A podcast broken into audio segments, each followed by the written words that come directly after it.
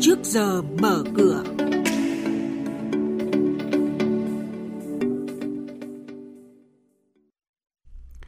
Thưa quý vị và các bạn, chuyên mục trước giờ mở cửa có những thông tin đáng chú ý sau. Miền Tây có thêm cây cầu 5.000 tỷ đồng nối tỉnh Vĩnh Long với Tiền Giang. Lãi suất tiết kiệm tiếp tục giảm trên diện rộng. Trên thị trường hôm qua, dòng tiền đã quay trở lại đầu tư vào chứng khoán. À, ngay sau đây thì biên tập viên Hà Nho và Bá Toàn sẽ thông tin chi tiết tới quý vị và các bạn. Thưa quý vị và các bạn, sau hơn 3 năm thi công, dự án đầu tư xây dựng cầu Mỹ Thuận 2 và đường dẫn hai đầu cầu là một trong 12 dự án thành phần thuộc tuyến cao tốc Bắc Nam phía Đông giai đoạn 1 do Ban Quản lý Dự án 7 Bộ Giao thông Vận tải làm chủ đầu tư với vốn đầu tư là 5.000 tỷ đồng, đang dần hoàn thành tiến độ thông xe toàn tuyến vào cuối năm nay. Cầu Mỹ Thuận 2 nối liền hai tỉnh Vĩnh Long và Tiền Giang là trục đường huyết mạch có lưu lượng giao thông lớn bậc nhất trong các trục quốc lộ chính trong khu vực. Đây là cầu dây văng thứ hai ở vùng đồng bằng sông Cửu Long do người Việt Nam thiết kế và thi công. Tháng 11 tiếp tục ghi nhận thêm ngân hàng giảm lãi suất huy động. Tính từ đầu tháng 11 đến nay đã có 12 ngân hàng giảm lãi suất huy động. Đơn cử Vietcombank mới đây giảm thêm 0,2% lãi suất tiền gửi tiền đồng ở tất cả kỳ hạn. Theo đó, lãi suất tiết kiệm kỳ hạn 1 đến 2 tháng xuống còn 2,8% một năm, 12 tháng trở lên còn 5,1% một năm. Hải Phòng mời đầu tư dự án nhà ở xã hội hơn 1.900 tỷ đồng. Đó là dự án khu nhà ở xã hội tại khu đô thị Cầu Rào 2, phường Vĩnh Niệm, quận Lê Trân. Dự án có tổng diện tích dự kiến là 7,31 ha. Mục đích sử dụng đất là xây dựng nhà ở xã hội, nhà ở thương mại và các công trình hạ tầng kỹ thuật đồng bộ. Thời hạn thực hiện dự án là 50 năm kể từ ngày Ủy ban nhân dân thành phố Hải Phòng giao đất. Về kế hoạch phát triển các dự án nhà ở xã hội tại thành phố Hải Phòng, ông Nguyễn Quang Văn, Chủ tịch Hiệp hội Bất động sản thành phố Hải Phòng phân tích.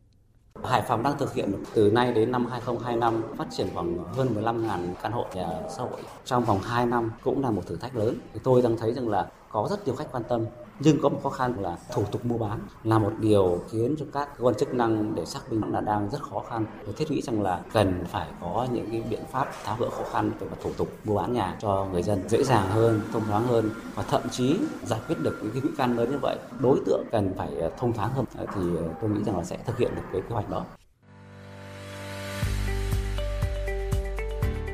Quý vị và các bạn đang nghe chuyên mục Trước giờ mở cửa Thông tin kinh tế vĩ mô, diễn biến thị trường chứng khoán, hoạt động doanh nghiệp niêm yết. Trao đổi nhận định của các chuyên gia với góc nhìn chuyên sâu, cơ hội đầu tư trên thị trường chứng khoán được cập nhật nhanh trong trước giờ mở cửa. Tiếp theo là hoạt động doanh nghiệp niêm yết đáng chú ý. Hội đồng Quản trị Tổng Công ty Đầu tư và Phát triển Công nghiệp Bicamex mã BCM vừa thông qua ngày 29 tháng 11 tới đây sẽ chốt danh sách cổ đông thực hiện quyền chi trả cổ tức năm 2022. Theo đó, tổng công ty chia cổ tức bằng tiền mặt với tỷ lệ 8%, tương ứng cổ đông sở hữu một cổ phiếu sẽ được nhận 800 đồng và với 1.035 triệu cổ phiếu đang lưu hành, công ty sẽ phải chi 828 tỷ đồng để trả cổ tức. Thời gian thanh toán cổ tức dự kiến là ngày 29 tháng 12 năm nay. Tổng công ty cổ phần xuất nhập khẩu và xây dựng Việt Nam Vinaconex mã là VCG thông qua kế hoạch mua thêm cổ phần của công ty con, nâng sở hữu lên hơn 71% vốn điều lệ. Năm nay Vinaconex đạt kế hoạch tổng doanh thu hợp nhất hơn 16.000 tỷ đồng, tăng 70% so với thực hiện năm ngoái và lãi sau thuế 860 tỷ đồng, giảm 8%. Như vậy, kết thúc 9 tháng qua, công ty mới hoàn thành gần 24% so với kế hoạch lợi nhuận năm. Đóng cửa phiên gần đây, cổ phiếu VCG tăng 1.000 450 đồng lên 22.850 đồng một cổ phiếu.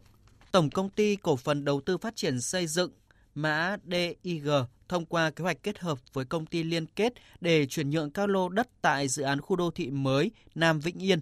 Năm 2023, Tổng công ty cổ phần đầu tư phát triển xây dựng đặt kế hoạch doanh thu 4.000 tỷ đồng và lợi nhuận trước thuế 1.400 tỷ đồng. Đóng cửa phiên gần đây, cổ phiếu DIG tăng lên 23.900 đồng một cổ phiếu. Trên thị trường chứng khoán, phiên hôm qua diễn biến đáng chú ý với nhóm ngân hàng phân hóa, VN Index thu hẹp đà tăng. Không chỉ ngân hàng, nhóm khai khoáng cũng có phiên giao dịch thiếu tích cực. Ở nhóm thủy sản, VHC là mã duy nhất giảm. Ngành chứng khoán và bất động sản nhìn chung vẫn giữ được nhịp tăng giá. Dòng tiền vào nhóm bất động sản hiện vẫn nhỉnh hơn so với các ngành còn lại. Đóng cửa phiên chiều qua, VN Index tăng lên mức 1.113,89 điểm, HNX Index tăng lên mức 228,22 điểm. Đây cũng là các mức khởi động thị trường phiên giao dịch sáng nay.